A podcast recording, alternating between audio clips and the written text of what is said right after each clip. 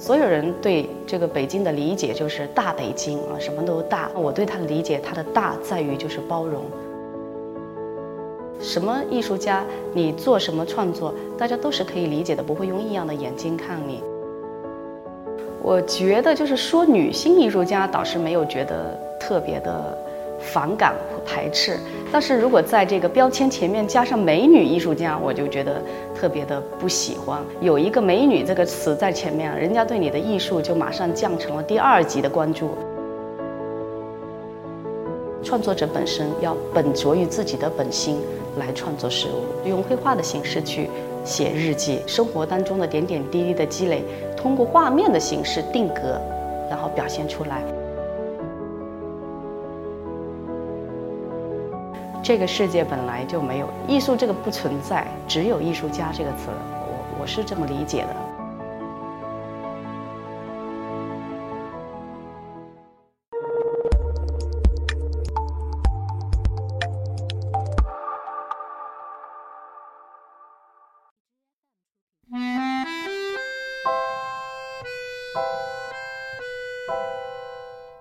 大家好，我是刘梅子，是一职业画家，嗯，也在上海电影学院任教。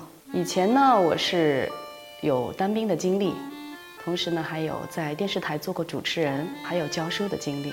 现在呢，在北京做一个全职画家。我是天秤座的，这个天秤座的所有的个性跟我都是很像的，他描写的都是跟我很像，追求完美。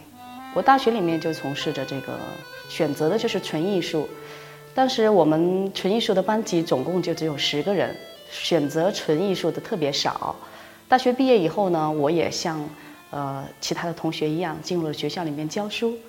呃，但是呢，就是一成不变的生活让我特别的觉得很枯燥，没有自己的一些时间去做一些自己想要做的事情。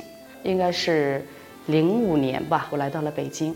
一来北京，我就爱上了这个城市。嗯，也特别的有缘分，就碰到了我们现在研究学院的这个老师，他让我呃继续在学习考试。零八年呢就进入了研究院，考上了研究院的呃当代油画创作工作室。在两年的这个学习当中呢，就是呃让我对艺术有了一个全新的认识，对这个绘画有一个全新的理解。但是进入研究院以后，我发现绘画并不是这么一件。不是，就是纯粹的展示对象。它其实真正的艺术，它的本身，它还是在于就是如何理解画面。我们专注在画面里面。北京是我来了一个，就是我来了一个不想走的城市。它就给你很大的、无限的包容。什么艺术家，你做什么创作，大家都是可以理解的，不会用异样的眼睛看你。而且呢，这里相对的，就是在中国的这其他的城市。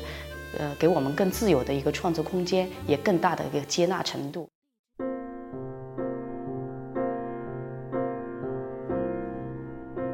关于什么是艺术，我觉得这个在很多的领域里面，包括哲学呀，呃，我们的绘画界呀，对这个词发生了很多无数次的这个辩论和争执，到最后也没有说出一个因为说所以然来。什么叫做艺术？呃，我本人是赞同一个观点，就是。这个世界本来就没有艺术这个不存在，这个东西不存在，只有艺术家这个词。夏加尔，我觉得大家都应该是非常熟悉的一个大艺术家，在他的绘画里面呢，我就觉得特别的符合我想要的东西。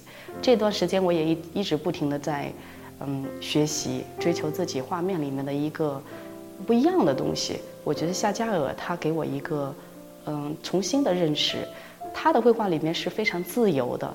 我跟夏加尔有一个共同点，其实我们都是在画这个日记啊，就是把我们传统意义当中的这个日记呢，就是把它写在文字上，把这个对日记、对生活当中的点点滴滴的积累，通过画面的形式定格，然后表现出来。他有东西值得我学习的，就是他画面里面的自由。他的这个梦幻，你说他是梦幻的吧，是不现实的吧？但是他又是很真实的，在描写现在的一个社会和他自己所产生的，他自己所发生身边所发生的事情。观者对这个绘画的理解不一样，这种事情，嗯，通常会发生在每一个艺术创作者身上，因为仁者见仁，智者见智。比如说，我们看梵高的这个向日葵，很多人有过这个。跟梵高同样的经历，守着孤独的这种人，他就能感受到那个向日葵里面的这种孤独、那种焦虑。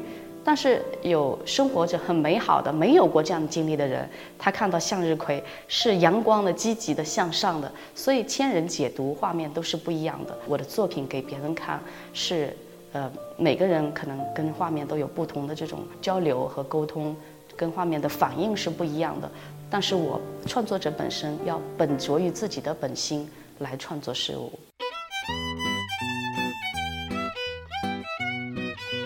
我觉得就是说，女性艺术家倒是没有觉得特别的反感和排斥，但是如果在这个标签前面加上美女艺术家，我就觉得。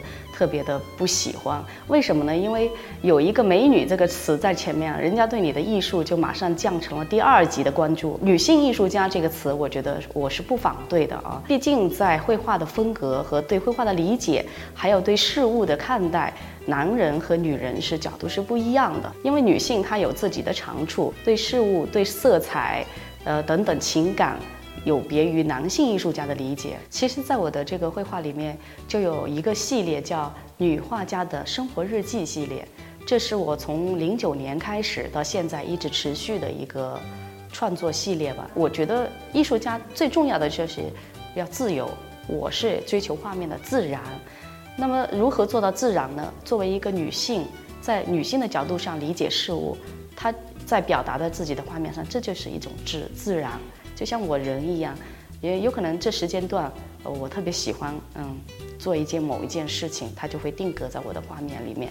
通过时间的迁移，可能又会改变，嗯，就这样的，就是我觉得日记系列应该是我会创作到一直到我死为止的一个 一个作品，嗯，因为它，呃，有很长的可持续性。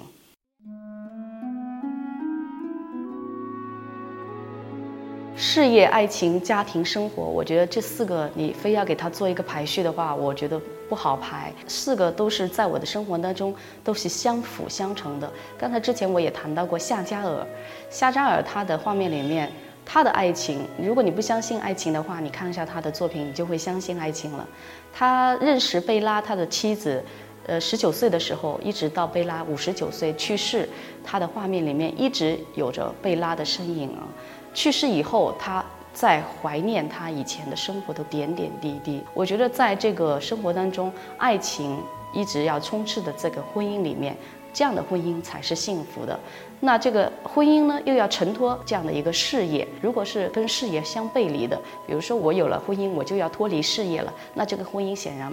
不是特别理想的。我也是去年刚刚结婚啊，对我们那边的人说是特别特别晚了。在这个结婚以后呢，我觉得没有对我的这个艺术创作有过多的影响。家里有另外一个人在在照顾的时候，我有全身心的付出，更安心的创作于自己的创作。我的爱人他去上班的时候，他忙的时候，我也会反着为他做一些晚餐，等他回来吃饭。所以我觉得婚姻是相互的，并不是说呃要谁为谁付出，谁为谁怎样，这四个是相辅相成的。